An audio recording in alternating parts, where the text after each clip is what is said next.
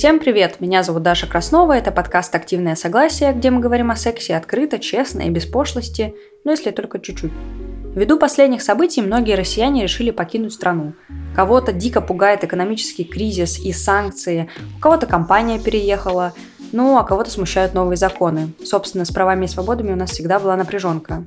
Меня тема иммиграции заинтересовала в контексте переезда пар и семей с детьми, поэтому я нашла шесть разных человек – которые живут в шести разных странах, а они, в свою очередь, поделились своим опытом переезда и ответили на мой вопрос, как они переезжали и, главное, по какой причине.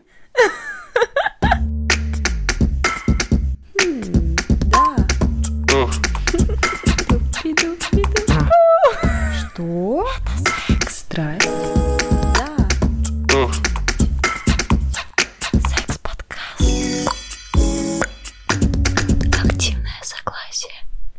Ребята из этой истории вроде как планировали осознанный переезд, но ситуация, которая произошла 24 февраля, ускорила их планы, и теперь они находятся в Тбилиси. Я уехала сейчас в Тбилиси, угу. а, вот, и пока что планирую оставаться здесь. Но мы уехали с мужем, поэтому планируем, вот, и больше я опираюсь как бы в этом решении на него. Почему решили уехать? А, потому что, ну, вообще у нас интересно получилось. Мы в понедельник, точнее, в воскресенье 27-го вернулись из Черногории в Москву, мы отдыхали, мы были в отпуске, вот, и как раз все это началось.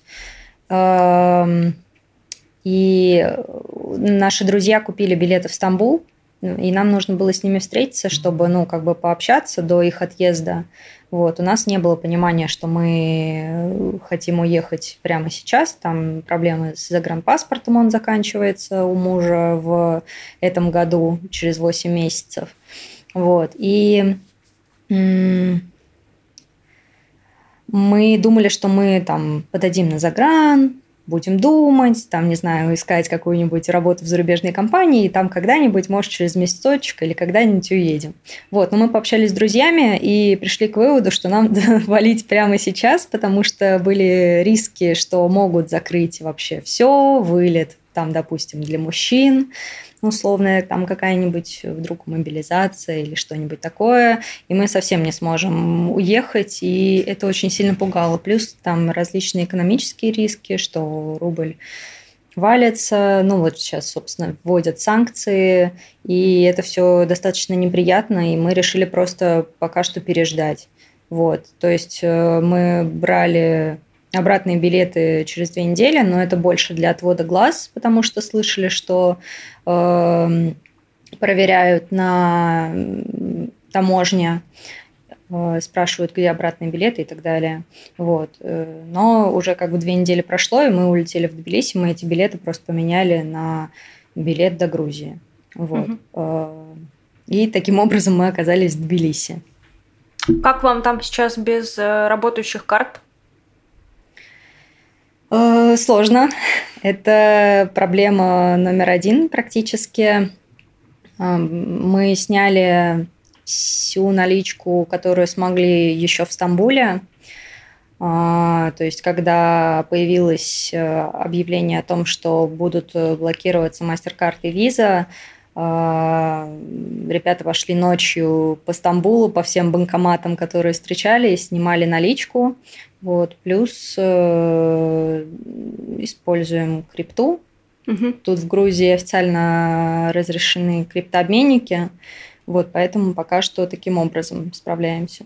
При обмене скрипты вы теряете какие-то деньги на транзакциях вот этих вот? Ну, там типа комиссия, я так понимаю, процента 3 за снятие. Mm. Ну, то есть не какие-то глобальные суммы? Нет, нет. Как с жильем? А с жильем пока что непонятно. Мы, ну, поскольку мы здесь с друзьями, мы хотим снять большую квартиру или дом на всех, плюс еще на кого-нибудь, кто доедет или будет доезжать. Э, и сейчас в поисках, ну, сейчас мы арендовали квартиру на неделю, условно, пока мы в Тбилиси только приехали, мы живем в ней, и вот э, друг нанял риэлторов, э, чтобы они искали квартиру, где принимают русскоязычных, потому что сейчас в Грузии достаточно есть такая информация, что настроена не очень положительно к русским. Вот. И поэтому как бы через риэлторов ищем таких хозяев, которые не будут против того, что мы живем в их квартире. И Но вы планируете России. Но вы планируете заключать договор типа там на год, например, на этот дом или квартиру? Ну, типа да. Ага. А расскажи, как у вас с работой, как вы бросили работу и уехали, как вот все организовано? Э, муж работает на удаленке, он аналитик. Вот, пока что, ну, как бы он работает в российской компании, но сейчас активно ищет работу в зарубежных компаниях. А у меня с этим сложнее, потому что я фотограф, и я работала на себя в Москве, и как бы я осталась вообще без дохода. Я пока что не понимаю, как мне легализовать доход в Грузии, насколько это актуально здесь, потому что страна не очень богатая. Я знаю, что есть э, какие-то локальные бренды одежды, допустим, классные э, в Грузии, с которыми можно было бы в теории работать, но насколько они тоже захотят, например, работать со мной, как это сделать легально, я пока что еще не знаю. То есть э, в планах строиться в какой-нибудь комьюнити, которое перебралось тоже из России, например, тот же Тбилиси, потому что сейчас очень много ребят, агентств, фотографов и так далее уезжают тоже из России, и как-то с ними уже что-то организовывать. Ну и плюс как бы я 8 лет до этого работала в маркетинге, и я уже подумываю, что, может быть, мне поискать что-нибудь на удаленке, хотя бы хоть какую-то подработку, правда, конечно, за рубли, потому mm-hmm. что у меня английский не на таком высоком уровне, чтобы работать в зарубежной компании. Вот, но хоть чтобы хоть какой-то доход был. Вот смотри, вы уехали и, получается, сталкиваетесь ну, с какими-то трудностями. То есть жилье не так-то просто найти, деньги не так-то просто снимать, у тебя отвалился, отвалилась часть дохода, да? А, насколько ли сейчас ты ощущаешь какие-то плюсы от вашей иммиграции? Ну, то есть, э, что реально перевешивает? Э, потому что, по сути, в России, ну, как бы пока что ничего особо не изменилось, да? Типа, как жили, так и живем. Какие плюсы от вашего отъезда? Стало спокойнее, что, ну, опять же, все еще существуют риски, что могут внезапно закрыть, и мы уже этот риск нивелировали, мы улетели и чувствуем себя в безопасности относительно того, что мы хотя бы сами можем сейчас управлять как-то своими решениями, а не кто-то за нас там решает. Это, наверное, самый большой плюс. В далеком-далеком будущем планируете остаться в Тбилиси или рассматриваете какую-то другую страну для переезда? А, зависит от того, что предложит мужу, потому что как бы он рассматривает в том числе релокацию в другую страну. А, поэтому сейчас мы не загадываем даже на неделю вперед. А в России остались какие-то родственники или что-то такое важное? Да, да, остались родственники у меня и у мужа. И как? Мои, по крайней мере, родственники, мама у меня и бабушка, ну, еще папа, но с папой мы не очень сильно поддерживаем связь. Э, мама абсолютно за. Она первая спросила, когда мы уезжаем. Э, бабушка не очень понимает, но как бы в целом поддерживает, когда мы объяснили ситуацию, почему мы уезжаем. У мужа родители э, тоже не очень понимают, но когда он объяснил, как бы они согласились с этим решением. То есть мы сейчас созваниваемся, там переписываемся в Телеграме. Пока что так. Очень грустно, что есть вероятность какая-то, что мы можем в течение долгого времени не увидеться, и я переживаю очень за этот момент. А, но сейчас как бы Хочется верить, что все-таки правильное решение, что мы уехали и обезопасили хотя бы вот эту вот часть своей жизни. Знаете, когда говоришь про иммиграцию, невольно вспоминаешь о писателях и поэтах, иммигрантах, которые говорили о том, как они скучают по России, по культуре, по нашей природе. Но пока я общалась с нашими героями, я поняла, что большинству из них было очень трудно жить в России. И причины для их отъезда более чем объективные – Следующая история, например, из Стамбула. Мы уехали из Москвы э, в Стамбул. Когда? В сентябре. Вы уехали одна или с семьей? С мужем и с детьми. Расскажите, почему уехали из России? Потому что там стало хуже жить, проще говоря. Как вы это почувствовали? Почему стало, стало хуже жить? Ну, во-первых, мы вдруг осознали, что у нас, если даже мы возьмем ипотеку, хватит исключительно на однушку, а с двумя детьми это нереально. Угу. Во-вторых, а, с рождением детьми я поняла вдруг, что я хоть и гражданин, но у меня абсолютно нет никаких прав. Ну, то есть а, так получилось, что мне пришлось поменять прописку с московской на региональную. И а, я поняла, что в Москве с региональной пропиской, несмотря на то, что гражданин России, я не имею абсолютно ни на какие льготы для детей.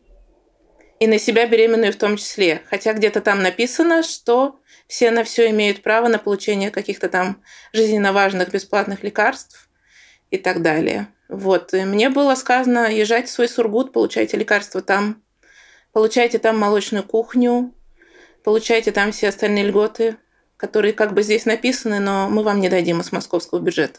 Как получилось с работой переехать? Где вы работали? Как это все вот э, организационные моменты произошли? А, вы знаете, на самом деле без помощи извне вряд ли бы это произошло. Вот. Нам до сих пор помогают мои родители. Причем а, вот младшему сейчас исполнилось полтора года, и мы получали пособие по уходу за ребенком. Вот, то есть это хватило, в принципе, на полторы месячных оплаты для аренды квартиры. Это очень сильно. Угу. Только этого пособия. А более того, я где-то, наверное, месяц назад снова договорилась со своим работодателем, где работала до декрета, что буду с ними работать удаленно. Но так как что-то произошло с э, Россией, то мне кажется, что в общем, наверное, мне там уже больше не получится работать. И, видимо, мы будем как-то менять нашу э, стратегию. С российскими рублями, пока экономика не пошла крахом, было здесь выгоднее, угу. э, чем здесь получать здешнюю зарплату, потому что здесь тоже у них кризис. Вот. Но будем, видимо, перестраиваться. А вот прямо сейчас, э, сейчас же есть трудности с выводом э, денег э, из России. Как вы выживаете, как вы снимаете деньги в Турции? Карты МИР работают. Некоторые угу. банки дают наличные с карт МИР.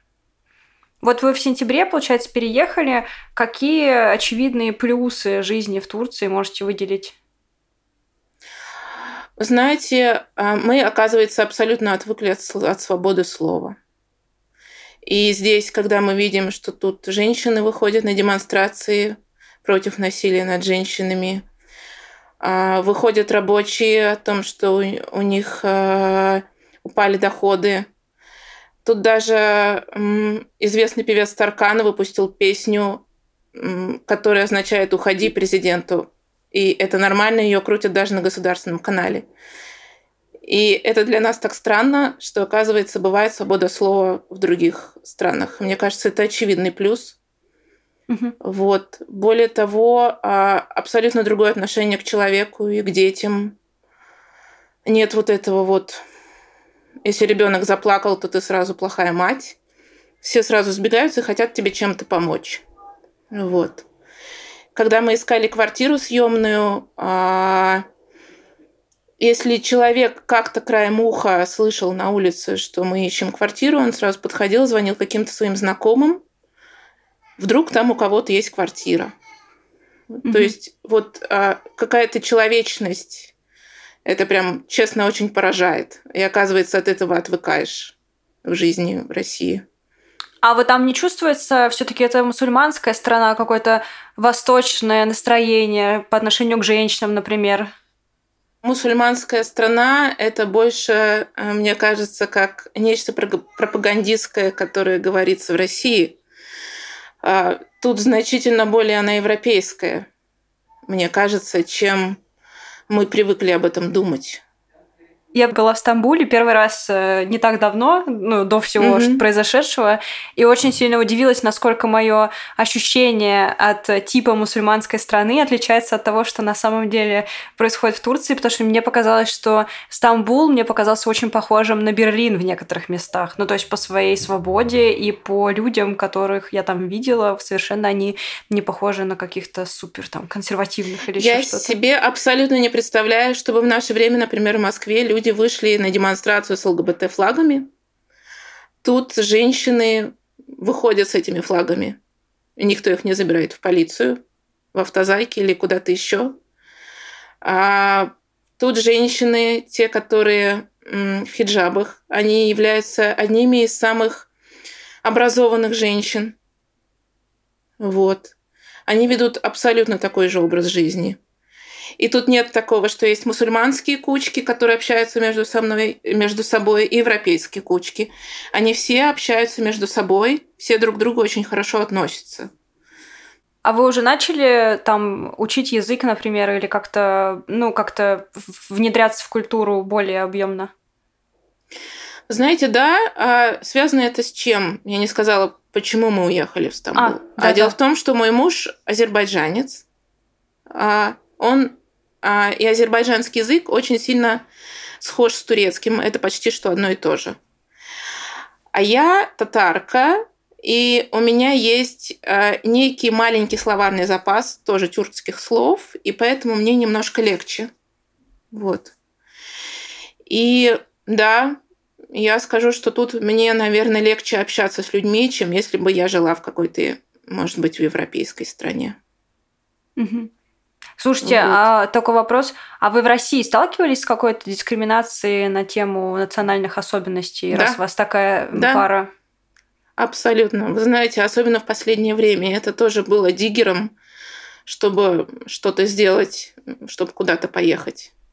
Раньше, например, а, считалось до, наверное, двухтысячных абсолютно нормально, что я росла в Башкирии, что я татарка, что у меня там восточная внешность. Но в последнее время даже мне, несмотря на то, что я гражданин России, не сдавали, например, квартиру. Угу. Вот. Говорили, ну, как бы, мы, конечно, понимаем, что вы всегда жили в России, несмотря на то, что ваши бабушки и дедушка воевали во Второй мировой войне, но мы вам все равно не сдадим, вы же не славянка. То есть дискриминация, конечно, колоссальная, и мы об этом тоже подумали, о своих детях, как они будут расти. Получается, что вас так с, э, с виду не определить, что вы из России, но все равно вы же говорите на русском. Есть ли какая-то русофобия? Потому что об этом сейчас тоже очень много говорят, мол, не приезжайте в Стамбул, там не любят русских. Так ли это на самом деле? Нет, вы знаете, турки очень сильно всех любят. А, хотя бы потому, что это приносит им вклад в экономику, которая немножко пострадала в этом году.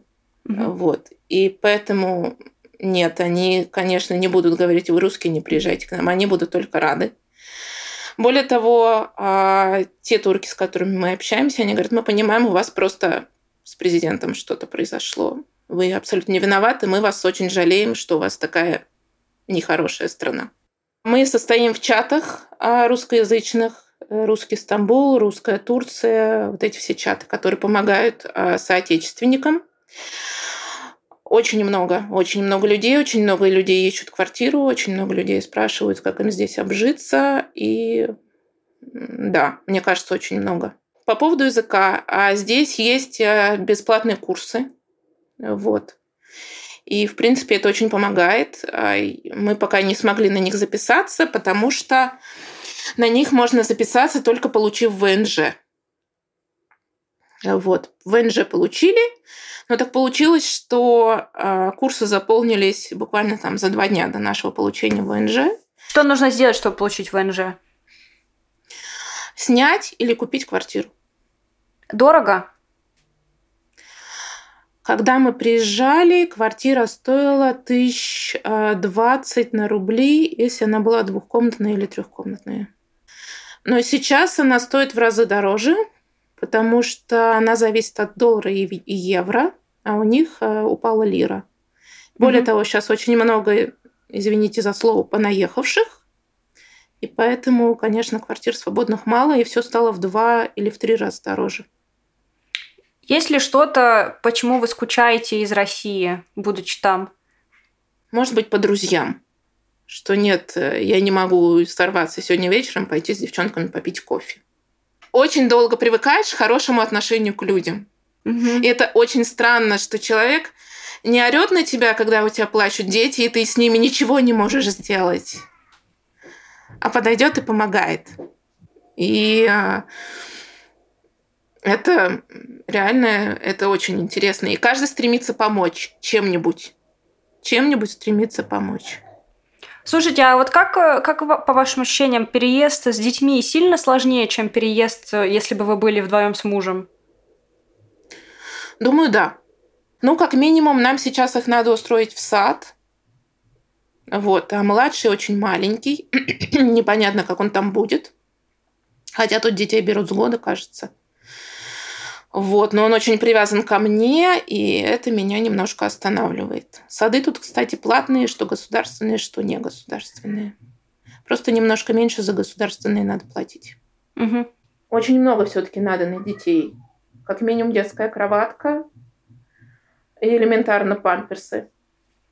Это большая часть расходов. Вот следующую историю я прям очень люблю. Там, знаете, все смешано. И любовь, и политика, и крушение каких-то мечт, и вера в светлое будущее.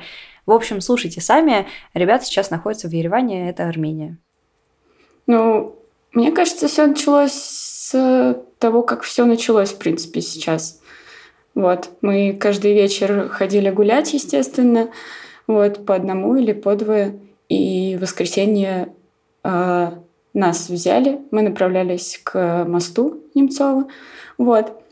Ну, у меня была сумка с надписью соответствующей. Вот. У двух моих, моих подруг вообще ничего не было. Мы просто шли к мосту. Да, там собирали всех подряд. У храма Христа Спасителя э, были даже типа люди, которые вышли, только что помолившись из храма, их тоже забрали в автозак. Ну вот. И там собралась очень приятная компания в автозаке. Все такие очень интеллигентные, добрые. Но как бы мы просидели ночь в этом ОВД до суда, нас не отпустили. В общем-то, без жести было, как вот у других многие рассказывают. И когда я уже вышла оттуда, я еще там сидя даже, я задумалась о том, что уже как-то хочется валить, наверное, так. Хотя как бы я никогда принципиально не собиралась этого делать. Мне очень нравится Москва. Мне все там, я обожаю этот город. Ну вот, и, и в эту ночь я стала об этом задумываться. А когда вышла, а, меня встретил мой молодой человек и рассказал, что его компания собирается релацироваться. И забирает его с собой, и он хочет взять меня с собой. Типа, подумай. Вот, я ночь подумала, а на следующий день мне пришло сообщение из госуслуг на почту. Э, вам поступило предложение вступить в брак. Вот, я нажала на кнопочку «Согласиться». Это было, по-моему, лучшее предложение вообще, которое можно было представить. Да, это очень мило. Это так мило. Его бабушка, с которой я потом видела, все это рассказывала, она очень смеялась, она учительница литературы русского языка. Она говорит, я вот представляю, ты сидишь в автозаке, а тебе приходит письмо с госуслуг с предложением вступить в брак. Это же просто портрет современности. Да. Ну вот. А, да, и потом все очень стремительно стало за закручиваться. Компания захотела все, короче говоря, там была опасность военного положения, вот это все. И поэтому однажды вечером он приходит и прям с порога такой, все, я уезжаю сегодня. И как э, он уехал с рюкзаком, я на следующий день уехала с рюкзаком, мы ничего не взяли. Сейчас мы в Ереване, потому что мне нужно делать загранпаспорт. Вот, я здесь ненадолго, потом уедем дальше. Но ощущение, что ты никогда не хотел уезжать, не собирался. Ты, я была уверена, что я всегда буду здесь. Вот.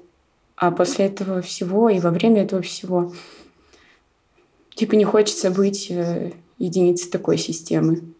И на самом деле я не знаю, что было бы со мной, если бы вот так вот он не пришел, мне сказал, поехали. И не знаю, что бы стало со мной, если бы я там осталась. Это было бы, наверное, очень ужасно. Есть всякие типа бытовые какие-то трудности, но это все такие мелочи на самом деле. Вот. И, в общем-то, все очень сильно поменялось. Все как-то строится заново, но в целом, на самом деле, я очень благодарна, что получилась такая возможность. Ну вот, как-то так, наверное. Расскажи, расскажи про работу, кем ты работала в России, как работаешь сейчас, и про бытовые трудности все-таки интересно, потому что получается, что вы сейчас находитесь с двумя рюкзаками, и у вас, ну, по сути, ничего и нет с собой. Как вообще обустроена ваша жизнь? Ну, э, по работе вообще было весело. Я э, актриса и режиссер монтажа. Я училась на режиссуре, но оставила учебу, э, понятно. И я просто в последнее время работала как motion capture, это мы снимали мультики. И я угу. обожала эту работу, но я была таким приходящим человеком не в штате. Я постоянно им писала, типа, ребята, возьмите меня в штат, я вообще обожаю эту работу, и все будет очень круто. Ну и вот, э, вот эта ночь, когда я его посадила в самолет, и сутки вот эти двое, пока я не спала, бегала, собирала документы, что на следующий день я, я уезжаю уже совсем с концами. И мне звонит генеральный продюсер с компании говорит, привет, я генеральный продюсер, я хочу взять тебя в штат, чтобы ты работал у нас пять дней в неделю с окладом, о котором ты мечтала, и можешь предложить даже больше. И я такая, да, спасибо, я вам позже отвечу, кладу трубку, рыдаю у стенки на улице, потом все, успокоилась и написала, нет, спасибо, я уехала отсюда.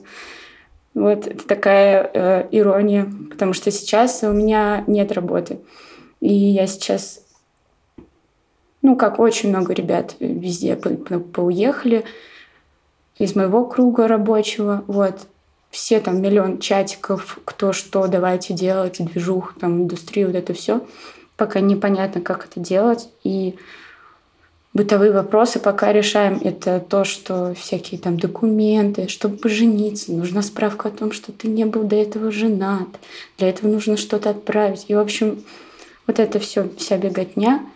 А, загранник, понятно, что долго делается. И то нам сказали, вам повезло, что вы стали в очередь на июнь, потому что очередь на июнь, это типа просто подать документы в конце июня, а потом они еще делаются несколько месяцев, потому что типа народу так много, что запись уже закрыта. Вам еще повезло, что вы записались на июнь. Вот. А, но на самом деле а, здесь очень комфортно в том плане, что люди очень, очень добрые. Мы просто каждый день восхищаемся, удивляемся и благодарим. Меня встретила тетя моей знакомой, которая уже как моя собственная тетя, она меня приютила, она помогла найти жилье, она там что-то какие-то гостинцы передает, варенье постоянно, что-то беспокоится обо всем там говорит, ты не беспокойся, если что, я вообще пропишу у тебя у себя, ты получишь здешнее гражданство. Мы такие, подождите, не надо, все хорошо, спасибо. И здесь все прям помогают. На улице кому угодно подходишь, они тебе помогают, что-то подсказывают. Вот, жильем нам помогли. Мы живем в такой, знаешь, э, склон, который уже идет в холм, и он весь э, то ли гаражи, то ли маленькие домики, вот они друг на друга, вот эти надстройки, и мы, мы живем в таком с отдельным входом маленькой лачушке, где там выходишь на крышу, и вот весь город, а среди облаков Арарат прямо перед тобой. Вот, но здесь жутко холодно, мокро внутри, внутри этого дома маленького. У нас маленькая mm-hmm. кухня, маленькая комната с кроватью. Вот, почти каждый день стираем, еле-еле успеваем что-то высушить, потому что одежда так впритык. Но мы взяли по компу, я там взяла камеру, контроллер, парень делал, и все. Собственно, он работает сейчас по удаленке, а я документы в основном занимаюсь. Ну вот э, вы уехали, вроде бы как бы все окей. А, нет ли чувства, что уехали зря, потому что в целом, э, ну, вот я сейчас нахожусь в Москве, в целом ничего особенного не произошло, кроме как немножко повысились цены. Как вот у тебя ощущения после переезда? Не жалеешь или, наоборот, радуешься? Что чувствуешь? Ну, я лично вообще не жалею. Абсолютно не жалею. Когда э, я жалею, естественно, о друзьях, о том, что все там оставлено, о родителях, но мы как-то все равно надеемся, что мы еще будем видеться не раз, и что как-то все наладится. Э, на самом деле, мы обнаружили, я, наверное, даже скорее обнаружила какую-то такую привязанность к вещам, которые я никогда за собой не замечала. Ой, как жалко лампочку, которую я там оставила, не взяла с собой. Ой, как жалко там мой комп, на котором я работала. Ой, как жалко вот этот типа каким-то вещам просто привязанность. Это так глупо, мне кажется. Но вот это вот иногда накрывает. Мне там присылает соседка фотографии моей комнаты, и мне совсем накрывает, что ой, как жалко, что все это осталось. Ну, периодически это приходит. Но мы как-то решили, что когда такое нахлынывает, это нужно это не нужно сдерживать, нужно выражать. Хочешь поплакать, чуть-чуть поплачь. Хочешь там позлиться, чуть-чуть позлись. Хочешь пожаловаться, ну надо пожаловаться. Потому что ты вот пожалуешься, ну и все, и дальше двигаешься. Потому что надо двигаться и что-то с этим делать.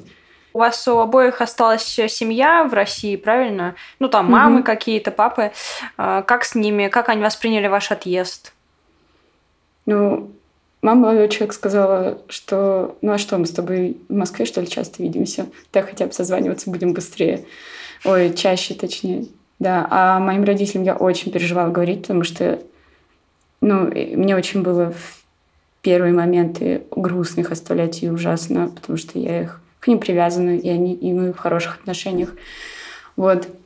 Но я так тряслась, все, собралась родители, нам надо серьезно поговорить. Вот так вот вот как вы отнесетесь к тому, если мы уедем? Такая пауза.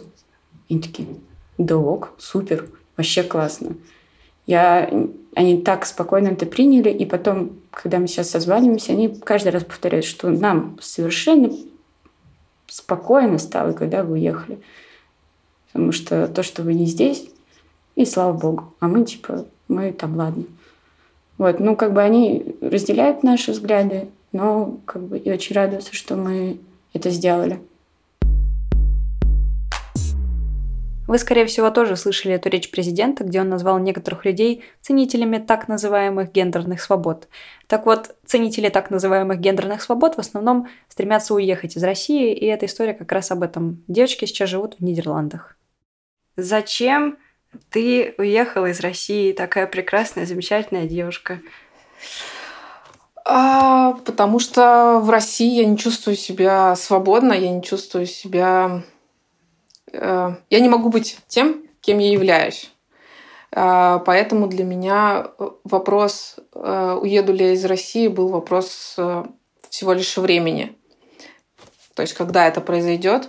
Всегда знала, что это произойдет, и э, да, самое, самое главное, что меня мотивировало, это быть э, свободным человеком, не говорить о том, что я снимаю жилье с подругой, э, с коллегой, а прямо говорить о том, что я живу со своей девушкой, что мы в отношениях, и иметь те же права, что имеют люди, которые гетеросексуальны, иметь точно такие же равные права, как и у них. В России у меня этого не было.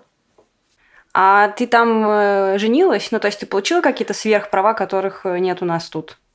А, мы пока еще нет. Мы переехали вместе. Угу. То есть мы переехали как пара. Э, мы пока еще не женились, потому что мы здесь еще только полгода. Но ну, у нас есть это в планах. Э, мы хотим детей. Соответственно, мы хотим равные права на детей, быть для них родителями, а не быть, э, там, не знаю, только мамой и знакомой тетей.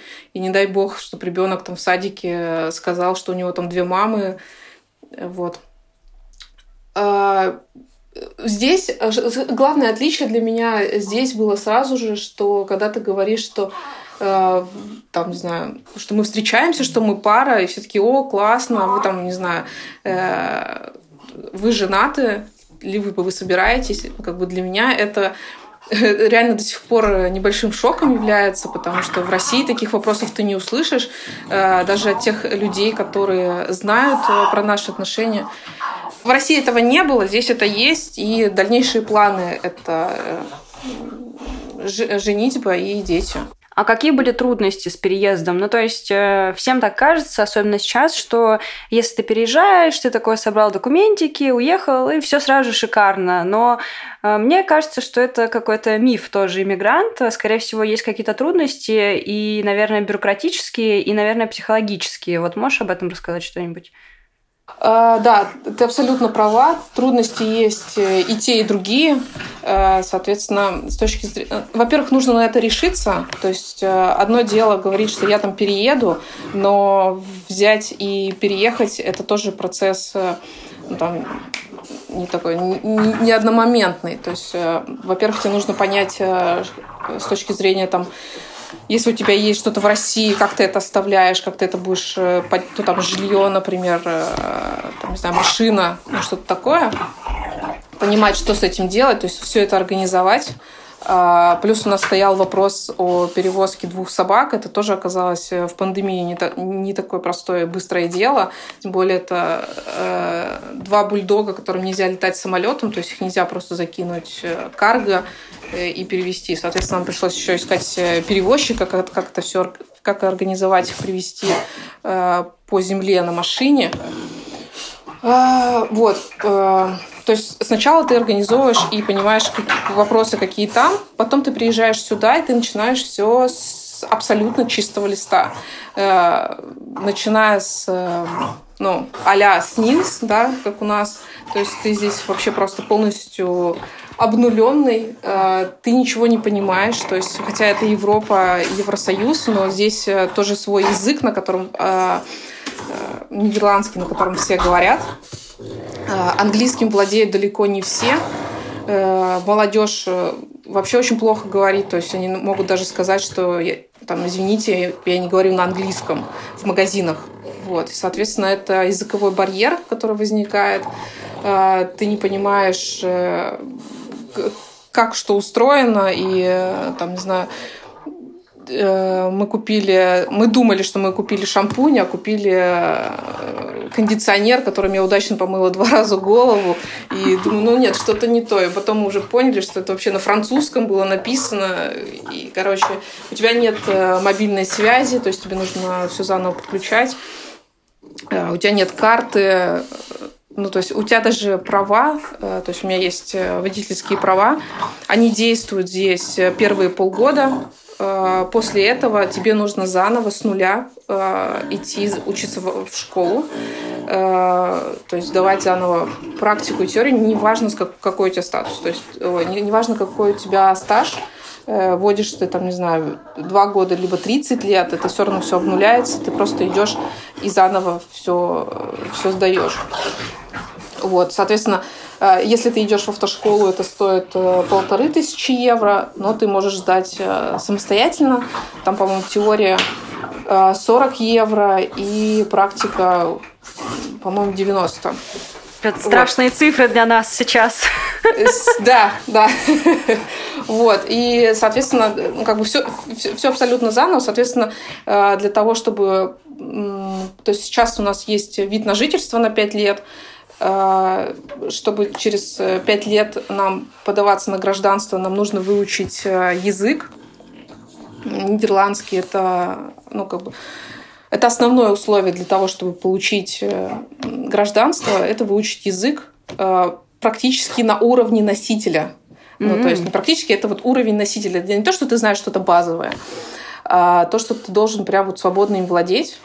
Соответственно, тебе дается на это вот этот период 5 лет, э, ты ходишь, учишь, ну, то есть мы уже сейчас ходим, учим язык.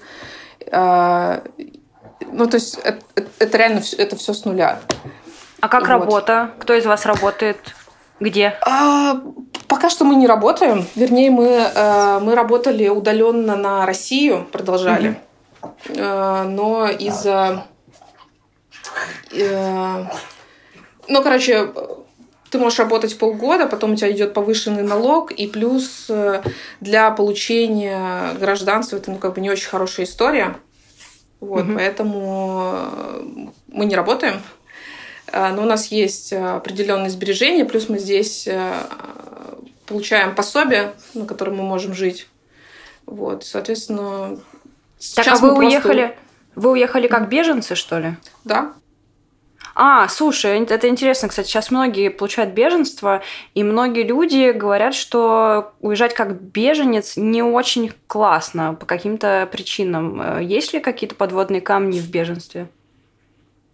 Ну, смотря для кого, э, э, для кого-то есть, для кого-то нет. Самый главный подводный камень, возможно, который может быть для человека психологический, что ты не можешь вернуться в Россию. По крайней мере... Никогда? Ты можешь после получения гражданства приехать в Россию по визе, если тебе дадут. А, а приехать э, просто с российским паспортом ты не можешь, потому что ты угу. просишь э, ты просишь политическое убежище в другой стране и, э, соответственно, для как бы ну понятно, это просто странно. Это очень странно, да. Соответственно, тебе все обнуляют и говорят, ну раз у тебя там как бы все хорошо, как бы зачем тебе это? Понятно. А вот интересно, а у вас нет вот этого эффекта Бродского, когда ты скучаешь по родине, по культуре, там, по любимым березкам, вот это все? А, конечно, бывает проскальзывает, потому что все равно здесь э, все чужое. Э, здесь э, другие люди, другие ценности, другое мировоззрение, как бы совершенно все другое. И да, бывает там, мы, мы вспоминаем, там было вот это классно, вот это классно, но лично для меня э, перевешивает э, то состояние, в котором я нахожусь здесь, и, и то состояние, в каком я нахожусь в России, для меня э, это несоизмеримые вещи. То есть э, скучать это одно, но чувствовать себя свободно и понимать, что ты можешь э, двигаться дальше, и ты можешь, э, ты можешь быть собой, это совершенно другое ну, то есть, если ты откроешь Конституцию России и посмотришь, да, какой там первый пункт, и сравнишь, какой здесь, то есть в Нидерландах это первый пункт в Конституции это права человека, то есть никакой дискриминации, ничего, ну как бы ни по расовой принадлежности, ни по полу, вообще никакой. То есть это для меня очень весомо, и это, это сказывается на, на людях и отношениях здесь и неважно, какой это возраст. Ну, то есть э, мы общались с молодыми и с пожилыми, то есть они абсолютно э, спокойно относятся к нам именно как к паре. Угу. Вот, и Понятное дело, что ну, как бы у меня нет розовых очков, и я понимаю, что мы с гомофобией можем и здесь столкнуться, но в плане защиты от государства я могу здесь на нее рассчитывать. То есть если я столкнусь с какой-то гомофобией, я, я не буду бояться пойти сказать, там, не знаю, заявить на этого человека в полицию, грубо говоря, и не бояться, что, как бы, знаешь, я еще там огребу. Я помню, был такой момент, когда все резко решили уехать, потому что воздушное пространство начали быстро закрывать, рейсы отменять. Казалось, что больше уехать не будет никакой возможности, и поэтому люди собрали чемоданы и переехали в Казахстан. Кстати, эта история тоже про любовь. Пришлось покупать билеты два раза. Мы первый раз я должна была лететь в Бишкек, так как прямые рейсы стоили в Алматы, я сейчас в Алмате, в Казахстане, стоили просто дичайше дорого. Ну, то есть Наверное, сейчас они бы стоили дешевле, чем мы в купе потратили на эти билеты с условиями объезда. Но так э, нам показалось, что это ужасно дорого, цены резко взлетели. И мы купили через Бишкек, но потом оказалось, что гражданам России нельзя пересекать границу э, из-за ковида. Должны быть какие-то определенные основания. И, и мы сда- поменяли билет на другой день на прямой рейс той же авиакомпании. И все, мой парень должен был летать пораньше, он остался, так он из Казахстана, у него казахский паспорт. А, он э, поехал через границу на такси, а мне мы купили рейс на попозже, но еще не было тогда правил, что что-то ну, запретят. Ну и мы думали, что он там обустроится, встретит меня, и все будет окей. У меня был рейс на 9 марта. И тут уже в субботу я приезжаю, мы там собираем какие-то вещи, и мы сидим, я помню этот момент, и приходит новость в Телеграме, что э, авиакомпания отменяет все рейсы с 9 марта. Или с 8, не помню, то есть, ну, то есть в день-день, когда у меня вылет. И мы начинаем в панике просто искать какие-то другие билеты альтернативные. Ну и просто ничего нету раньше там либо какие-то там 60 тысяч рублей в, один, в одну сторону. В общем, и все пропадало просто моментально, и мы не знали вообще, что делать, как нам сейчас принимать решение, лететь мне, не лететь. Я помню, мы сидим, и я просто, у меня в голове, ну, остаться или переждать вот этот момент, когда, может быть, подутихнет и возобновят, но это непонятно, какие сроки. Угу. Либо лететь сейчас как-то что-то нужно было очень быстро действовать, как-то гибко принимать решения. И мы просто купили билет в Бишкек, и там решили, что разберемся как бы каким-то рейсом, потом купим уже из Бишкека в Алматы. Вот. Я прилетела в Бишкек, и не было рейсов тоже прямых, плюс-минус приемлемых. Там тоже какие-то цены. Просто запредельно лететь 50 минут — я mm-hmm. в целом летела минут 30, сидела в самолете. И стоило это там в районе 40-50 тысяч рублей, 60. И пришлось как бы мне там побыть три дня. Три дня я жила в гостинице, тоже везде цены взлетели, меня там обманывали таксисты. В общем, такое себе было приключение.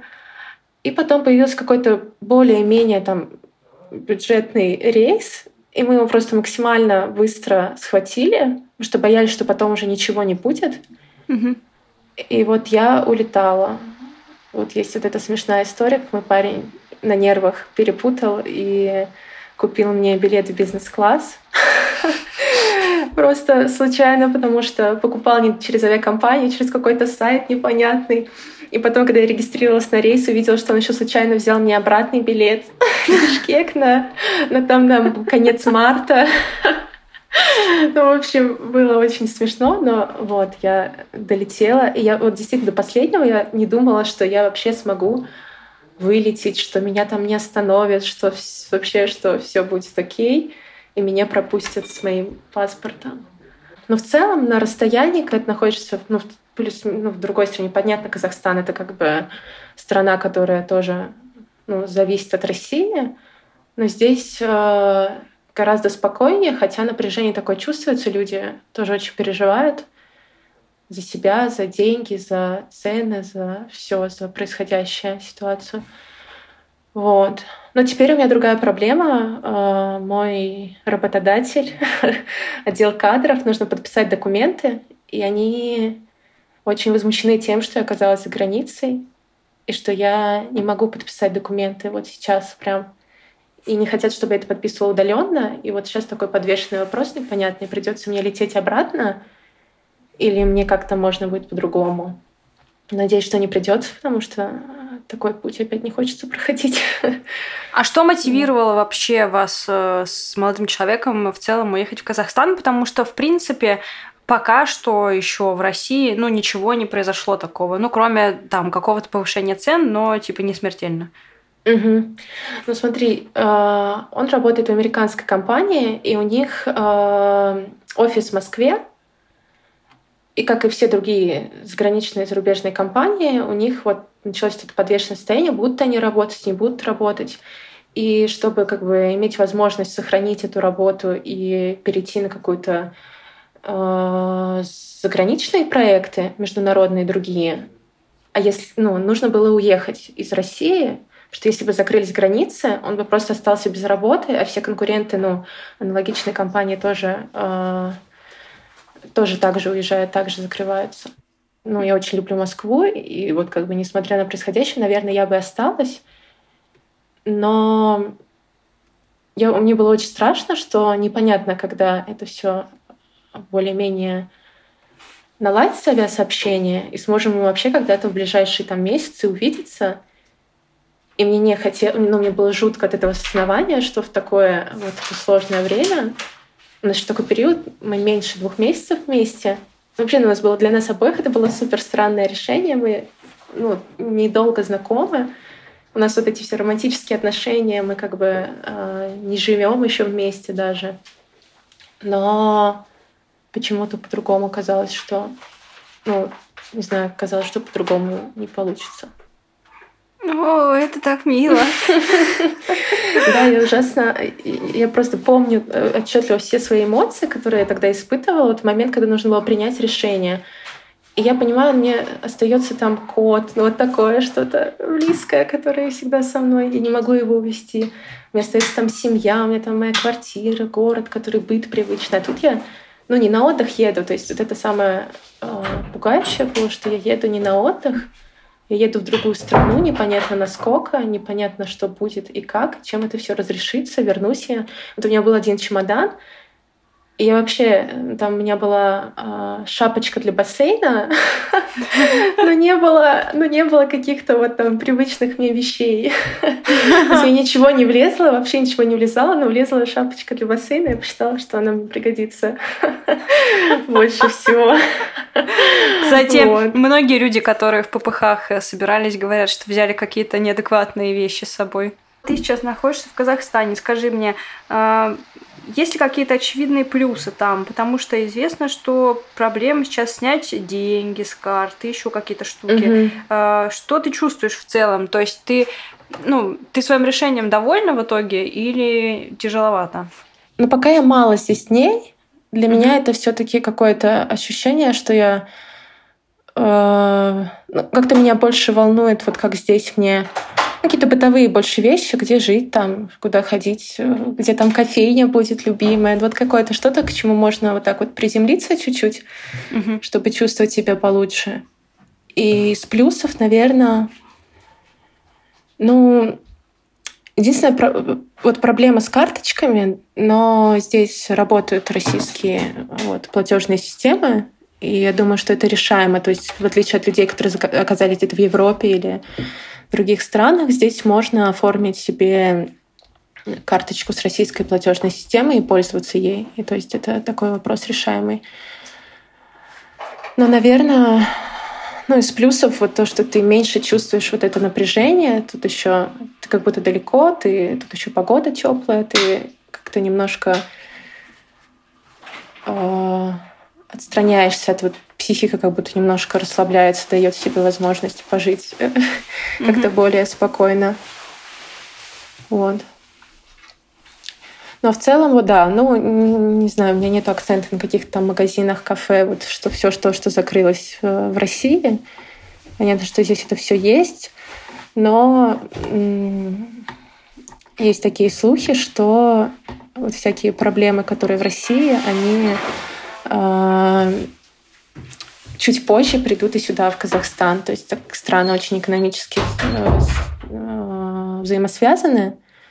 Скорее всего, какие-то вот проблемы аналогичные здесь будут. Но пока нет, пока такого нет, пока все окей. Следующие герои переехали в Финляндию, и я хочу обратить ваше внимание на то, почему они переехали, ради чего, к чему они стремились, и более того, как они себя чувствуют сейчас. Почему им нравится жить там, где они сейчас живут? В общем, а, я с 2008 года выступала за сборную России по сноуборду в дисциплине параллельный слалом гигант. И, собственно говоря, достаточно успешно складывалась карьера до определенного момента. Сначала Олимпиада в Сочи, я пролетела мимо нее по странным абсолютно обстоятельствам, то там ну, короче, ты слишком молодая, мы не хотим тебя брать, но как бы вроде как основное условие, чтобы попасть на Олимпиаду, это быть в топ-4 среди э, российских спортсменов в международном рейтинге на Кубке мира в дисциплине своей. Вот. И меня не поставили, еще в Сочи было две дисциплины, слалом и гигант, меня не поставили на Олимпиаду, я как бы немножко офигела, ну такая, ладно, может быть, они и правы, типа, может быть, я реально, типа, супер молодая, и э, типа, они правы, что я не должна участвовать. Вот. А, ну, и четыре года я выступала успешно на Кубке мира, ездила на чемпионаты мира, все было хорошо. И те же самые условия были на Олимпиаду в 2018 году. И я была третья, типа, в топ-3 в, по российскому рейтингу на Кубке мира заходила, и в 16 в общем мировом рейтинге по Кубку мира заходила. И, в общем-то, мне прямо перед Олимпиадой, перед заключительным Кубком мира сказали, что, типа, нет, вообще, ты, ты, типа, даже не надейся, типа, мы тебя не собираемся выбирать на Олимпиаду. Я такая, «Э, типа, почему? Они такие, ну, тебе уже, типа, 25 лет, тебе пора детей заводить, вообще, типа, забей на карьеру, э, мы не хотим тебя брать на Олимпиаду и так далее. И, типа, взяли вообще других, кто был ниже меня по рейтингу. Вот. Э, и, в общем-то, собственно говоря, с этого началась история того, что у меня внутренний конфликт уже так сильно, ну, два раза попасть в одну и ту же ситуацию, э, и как бы, я не знаю, там, по итогу, нормально ли это вставлять или нет, но система меня сломала, код трется об компьютер. Э, система меня надломила. Я еще довыступала за московскую команду пару сезонов на российских чемпионатов, чемпионатах, но, в общем-то, со сборной у меня как бы такой конфликт с федерацией начался по поводу вот Олимпиады. И по поводу отборок, меня еще сняли зарплаты сразу после, после, после этой ситуации, и вообще ничего не сказали, перестали вызывать на сборы, и как бы, а это была мой, мой основной вид деятельности, я типа как на, как на работу ходила, занималась спортом, типа два раза в день тренировки, сборы и так далее. В течение 10 лет, и, в общем-то, из этой ситуации я подумала, блин, ну, типа, я столько готовилась, я могу реально выступить на Олимпиаде, но, видимо, не за эту страну у отца был бизнес, связанный с Финляндией. Я очень много в детстве ездил в Финляндию ну, просто как турист, посмотреть. Он по своим бизнес-встречам, а я просто с ним. И э, я, наверное, с того момента очень любил уже Финляндию, мне нравилась э, природа и все остальное. И когда возникла идея, что если Кате в сборной России, ну вообще в России выступать уже не получится, и не получится попасть на Олимпиаду, тогда уже стал вопрос о том, а почему бы куда-то не переехать? Если в России нельзя, то, может быть, попробовать где-то в другом месте. И так сложилось, что и я хотел Финляндию, Катя решила тоже, что да, можно куда-то переезжать, и на этом мы сошлись, что да, можно и уехать из России в Финляндию. И уже тогда мы начали искать, как это как можно варианты сделать. переезда, типа, можно сделать. И мы нашли на Ютубе одного блогера, который делал обзор на языковую школу, которая, типа, она как это, типа, э, проживание, питание, обучение, как Но это именно, да, это такая учеба для, можно сказать, туристов, потому что это учеба по туристической визе, и там и проживание, и питание, и сама учеба. То есть э, цель именно на людей, кто хочет попробовать или уже решил, что он будет переезжать, и он может приехать на три месяца по турвизе на 90 дней и, и учиться, и погрузиться, в принципе, в атмосферу, чтобы примериться и понять, каково это жить в Финляндии. А вот смотрите, вот вы съездили в эту школу, поучились, пожили немножко, а на каких основаниях вы в целом оформляли свой переезд? А, сначала в школе просто туристическая виза, мы три месяца отучились и вернулись обратно в Россию. Mm-hmm. И э, я на тот момент уже работал в русской компании, у которой была дочерняя компания в Финляндии. И за время вот между тем, после учебы, э, когда мы уже решили, что да, нас все устраивает, и мы хотим попробовать, э, мне удалось договориться, что меня переведут на работу в эту дочернюю компанию в Финляндии. И на основании этого я уже получал рабочий вид на жительство. И второй раз мы ехали, мы уже ехали прям типа так основательно, сняли квартиру, потому что мы хотели с котом переехать, подготовили все документы для кота, и, Но и тот... вот и начали историю по получению как раз вида на жительство. На тот момент как раз я уже подал документы на вид на жительство, и у меня была бумага, которая мне разрешала находиться в Финляндии до момента, э, как я получу ответ. То есть, соответственно, э, я прождал так с этой бумагой 8 месяцев, они рассматривали мое дело, и Катя как раз прилетала тоже на учебу, но она прилетала также по туристической визе.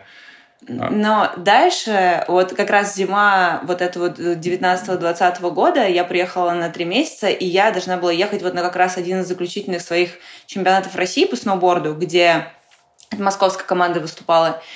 Я, значит, какого-то там 16 или 17 февраля уезжаю на этот э, чемпионат России в Красноярск э, с идеей того, что я как бы вернусь обратно в Финляндию и дальше тоже типа буду подаваться на вид на жительство. И все закрывается. Я уезжаю в Россию, у меня заканчивается виза в марте, и типа и границы закрываются через три дня, как я уезжаю, а я в Красноярске. И типа дальше начинается просто история того, что он не может выехать, потому что у него нету оснований, ну, он ждет свою карточку, потому что если он выйдет, он не сможет заехать. А я не могу въехать, потому что визы не дают, границы закрыты, э, типа оснований у меня никаких нету, и в принципе пандемия, Россия не выпускает своих граждан типа за рубеж, Финляндия не впускает типа по туристической визе. И, в общем-то, дальше началась вот эта история, когда я сижу в Москве, Э, с, в пандемию, когда все закрыто и так далее, и пытаюсь как-то что-то работать, что-то делать, но в то же время а, а Вадим сидит в Финке, э, ждет визу. И мы, типа, пять месяцев, по-моему, да, пять месяцев. Пять или шесть месяцев, да, мы... Жили вот так на... Мы вот в конце двадцатого года в консульстве подали документы, приложили все фотографии, они реально смотрели наши фотографии совместные, что типа доказывает, что мы вместе уже много лет. Вот. Что это неэффективно просто ради документов, а что мы действительно mm-hmm. находимся в отношениях. И там даже было собеседование в финском посольстве в Москве, когда нас развели в разные комнаты и задавали Кате отдельно вопросы, да. и мне потом отдельно... Какой у него цвет глаз? Но там было скорее, вот как мы себе представляем в каких-то фильмах угары, типа а скажите, какое у него любимое блюдо и любимый цвет. Э, на самом деле там было скорее... Там более бытовые были. Есть ли у него машина? А что Нет. за машина там? Ну, тогда еще был э, перечень, по которым могли выпустить э, в Европу из России. И там а, одна из причин это была запись к врачу, то есть поездка на лечение. И я как запасной вариант записал ее к врачу. И как раз только благодаря этому она и смогла выехать из России. Потому что первое, с ее разрешением они сказали, у нас еще нет никакой информации, поэтому мы вас не можем выпустить. А второе, она говорит, ну вот у меня есть еще справка к врачу, я еду на лечение. И тогда они уже ее посмотрели, и тогда уже, уже ее выпустили. Ну как посмотрели? Забрали, а потом я 40 минут сидела и такая, Интересно, вы так, вы так весело рассказываете, а вам вообще каково после семи лет отношений расстаться на пять месяцев? Вы, ну просто у меня есть реально знакомые, которые так вот расстались и расстались. Такие типа, ну, что-то как-то повстречались шесть лет, можно и попрощаться. А у вас было по-другому? Вы скучали друг по другу? Ну, конечно, скучали, но мы были подготовлены, потому что из-за того, что Катя как спортсмен, она полгода была в Москве, а полгода она была где-то в мире. И поэтому... Mm. Но, конечно, она там э, мы виделись, потому что она на 2-3 недели на месяц улетала куда-нибудь на сборы, потом ну, летала не прям подряд уже было. Там было ну, три недельки на сборах, неделька в Москве. То есть мы уже это проходили. Ну и скажите, получилось ли вам со спортом вот это все провернуть в Финляндии уже? Ну, в общем-то, собственно говоря, история со спортом завернулась в такой эм, в такую тему, что, э, к сожалению, Международная федерация ФИС, она не разрешает выступать с карточкой ВНЖ. И только если ты получаешь паспорт. И мы начали узнавать, можно ли по ускоренной программе получить паспорт по спорту, и они сказали, что нет, в принципе, мы не делаем, потому что во многих странах, э, там в Словении, Словакии, Белоруссии, Казахстане условно, ну, я так, выборка такая 50 на 50, да, типа в СНГ легко получить паспорт, чтобы ну, на спортивные соревнования поехать участвовать. В Европе, в некоторых странах тоже есть такая история, когда тебе там в Болгарии, я знаю, тоже есть виза спортивная, о, ну, в смысле паспорт, который тебе по спорту выдают. И мы надеялись, что нам, у нас будет здесь такая возможность, что я смогу получить паспорт, там еще нужно год карантина соблюсти и потом выступать. Но в итоге они сказали, что нет, у нас такой возможности не будет, поэтому я решила, что ну как-нибудь с ракет поеду и выступлю на Олимпиаде, чисто гештальтик закрыть. Но причем изначально мы связывались с Финской Федерацией, и они сначала сказали, да, в принципе, мы можем это рассмотреть, но только при условии, если вы получите э, документы, по которым вы сможете находиться в Финляндии. То есть не по туристической визе, а вот любой вид на жительство. И, собственно, мы когда его уже получили, или даже немного до этого, уже выяснилось вот такие вот подробности, что это даже больше не ограничение со стороны Финляндии, Финляндии а со стороны э, ну, Олимпийского комитета и ФИСа, да что они угу. э, не могут рассматривать спортсмена от какой-то страны, если у него нету паспорта этой страны. Ну, в принципе, логично. Какие плюсы вы там на месте отметили для себя, по, ну, как если сравнивать жизнь в Финляндии и жизнь в России? Что там такого классного, чего нет у нас?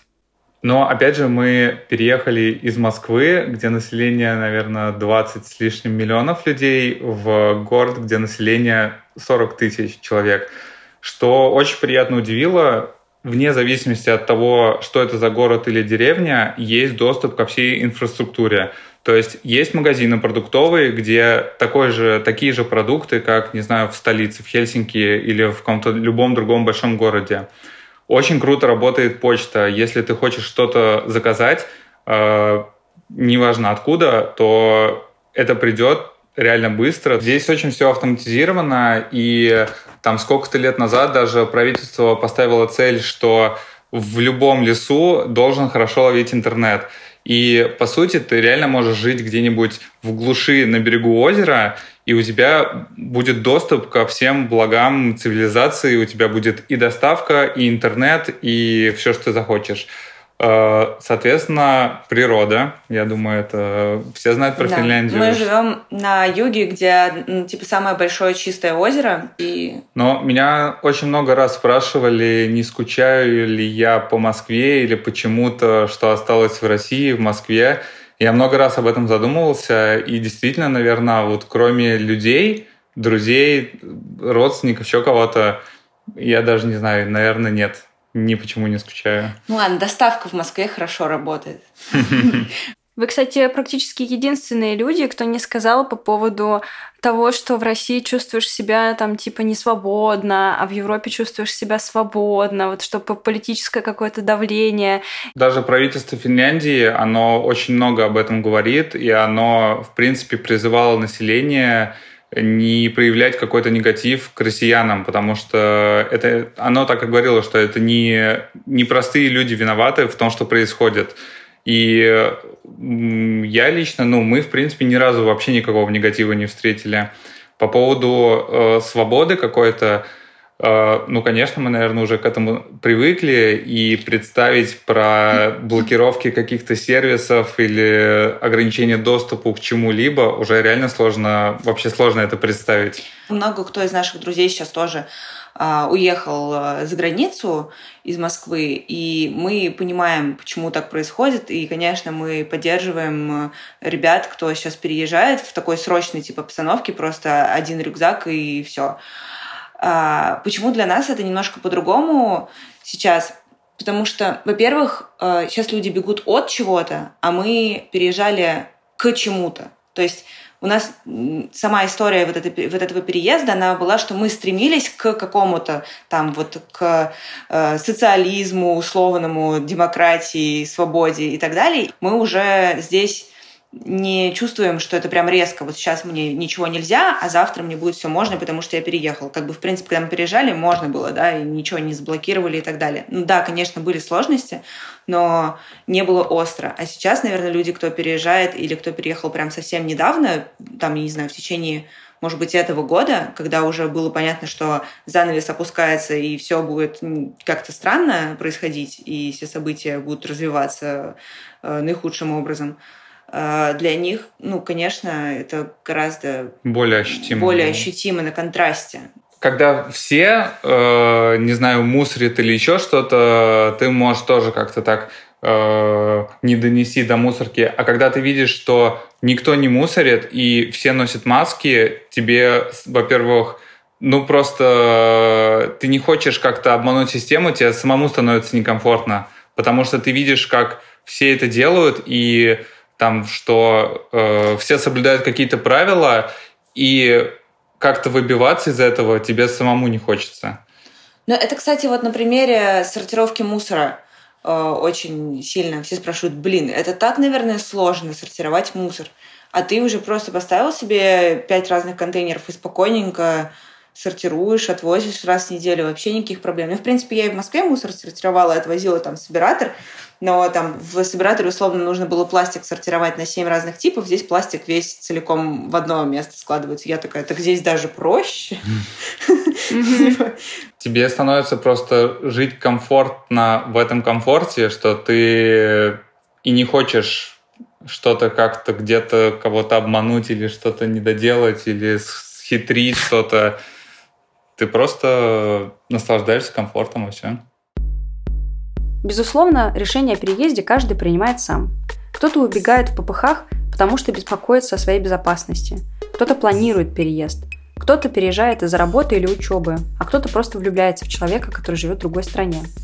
Что касается меня, пока что я остаюсь в России. И, конечно, мне было тяжело записывать эти истории, ну, сами понимаете почему. Я бы тоже хотела рассказывать о том, в какой чудесной стране мы живем. И отчасти она такая и есть. Просто сейчас мы тоже переживаем трудные времена. Всем удачи, всем пока, всем большое спасибо. Встретимся в следующий понедельник.